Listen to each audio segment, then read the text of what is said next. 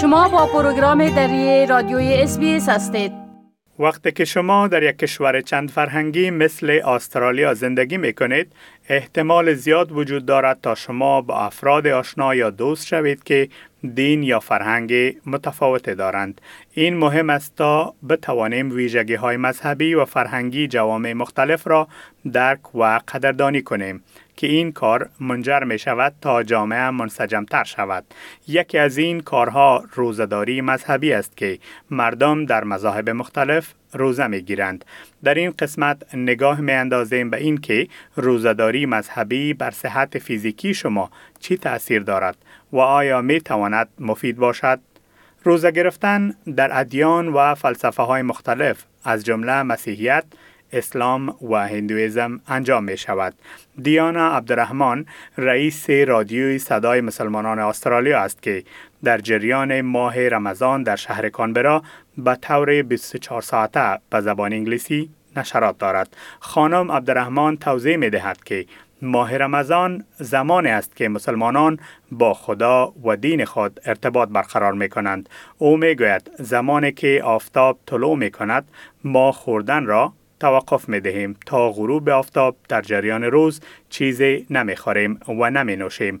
این کار هر سال در جریان ماه رمضان برای 29 الا 30 روز ادامه پیدا می کند. او می افزاید که روزه در واقع برای جسم، ذهن و روح مفید است و این فرصت است که در آن همه می توانند دوباره با خدا ارتباط برقرار کنند. As the sun comes up, that's when we stop eating. We do not eat or drink during the day until the sun goes down, which is the fourth prayer of the day. This happens for 29, 30 days in the month of Ramadan every year. Fasting actually benefits the body, mind, and soul.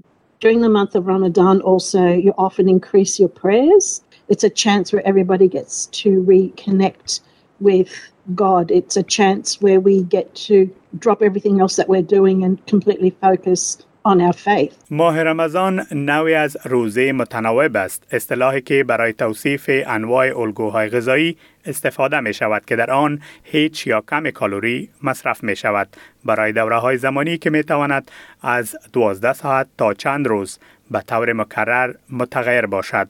دکتر رونیک چاچی که یک متخصص تغذیه استاد و محقق در پانتون کوینزلند است توضیح می دهد که ماه رمضان در گروپ غذا خوردن با محدودیت های زمانی محسوب می شود. او می گوید که پرهیز کامل از غذا برای مدت زمان محدود فواید مهمی برای بدن به همراه دارد. یهودیان نیز مانند مسلمانان در طول سال چند بار از خوردن و آشامیدن به شمول آب کاملا پرهیز می کنند. دکتر چاچی می گوید زمانی که مردم روزه می گیرند عملیه به نام اتوفاچی به صورت گسترده در تمام انساج و ارگانهای بدن ایجاد می شود. او می گوید زمانی که فرد دوباره شروع به تغذیه می کند این تغییر از روزه به تغذیه بسیار مفید است زیرا حجرات از برخی از مواد مغزی محروم شده و سپس ناگهان این مواد غذایی وارد می شود پس حجرات حد اکثر استفاده را می کنند And then when the person starts feeding again, then that switching from the fasting to the feeding in itself is also a beneficial effect because the cell has been deprived of certain nutrients and then suddenly these nutrients come in and it's making the maximum of these nutrients. It's not being wasted, it's not in surplus, it's being used for the optimal function of the cells. استفاده از مواد غذایی صحی و مصرف نکردن غذاهای شیرین بسیار مهم است زیرا باعث افزایش انسولین و حتی مقاوم های انسولین در طول زمان می شود که بسیار مضر است. در برخی از ادیان یا فرهنگ ها روزه گرفتن به معنای پرهیز کامل از غذا نیست بلکه پرهیز از بعضی غذاها در طول دوره های معین است. به گونه مثال در هندویزم روزه گرفتن می تواند از محدودیت سبک تا پرهیز شدید باشد. اگرچه در دین هندویزم روزه یک امر واجب نیست بلکه یک عمل اخلاقی و معنوی است که هدف آن پاکی جسم و روان است. با این حال کاتولیک ها در جریان روزداری در روزه های جمعه گوشت نمی‌خورند در حالی که مسیحیان ارتودکس یونانی به صورت عموم از لبنیات تخم و گوشت و گاه روغن زیتون و ماهی در 180 تا 200 روز در سال خودداری می کنند. دکتر چاچی می‌گوید این نوع روزه در ردیف رژیم غذایی با کالری محدود قرار می گیرد. او می گوید نظر در اینجا این است که بدن را در یک استرس خفیف قرار دهیم. به این معنا که بدن یاد می گیرد حد اکثر آنچه را که دارد یا از آنچه که دریافت می کند انجام دهد. The idea here is to put the body into a mild stress. That means the body learns to do the most of what he has or of what it is receiving. And obviously, all the conditions that are associated with excess fatty tissue in the body. So, you know, mild inflammation, which are all precursors of uh, chronic disease as well. So, this does not take place. And because those genes are stimulated a bit less than when you're fasting completely, but still a little bit. So, again, the idea is a better antioxidant defense. So that means the ability of the body to really clean up free radicals, toxins, and so on. And the overall effect out of that is that it will slow down the aging process. برنامه دیگر رژیم غذایی که از نظر علمی پشتیبانی شده است طرح دکتر والتر لونگو است دکتر چاچای میگوید که این نوع روزه می تواند به تنظیم مجدد هورمون ها و همچنین ارتقای نوسازی سلول ها کمک کند.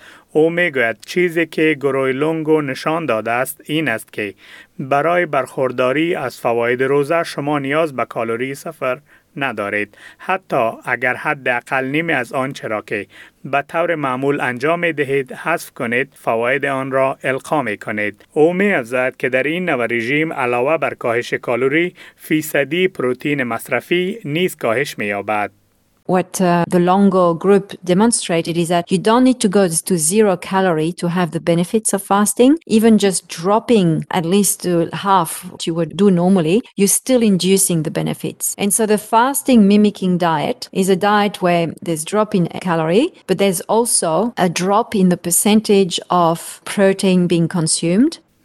دکتر چاچی می‌گوید روزداری برای افرادی که کمبود وزن دارند یا دارای بیماری های قبلی هستند و همچنین افرادی که دارای اختلالات خوردن هستند توصیه نمی شود. اداما کوندا امام مرکز اسلامی کانبرا است. او می‌گوید که از کودکان، سالمندان و افراد بیمار انتظار نمی رود در ماه رمضان روزه بگیرند. او می گوید که مسافرین مجبور نیستند تا در زمان سفر روزه بگیرند. آنها می توانند پس از برگشت به خانه روزه بگیرند. همچنان زنانی که حامله یا شیرده هستند مجبور نیستند تا روزه بگیرند. بنابراین روزه توانایی جسمی ما را در انجام آن در نظر می گیرد. اگر از نظر فیزیکی قادر به انجام آن نیستید اجازه برای انجام آن را ندارید. A child is not to fast because children need to eat. Also, a traveler, also they don't have to fast. They can make it up when they arrive home. Also, elderly people, they don't have to fast either.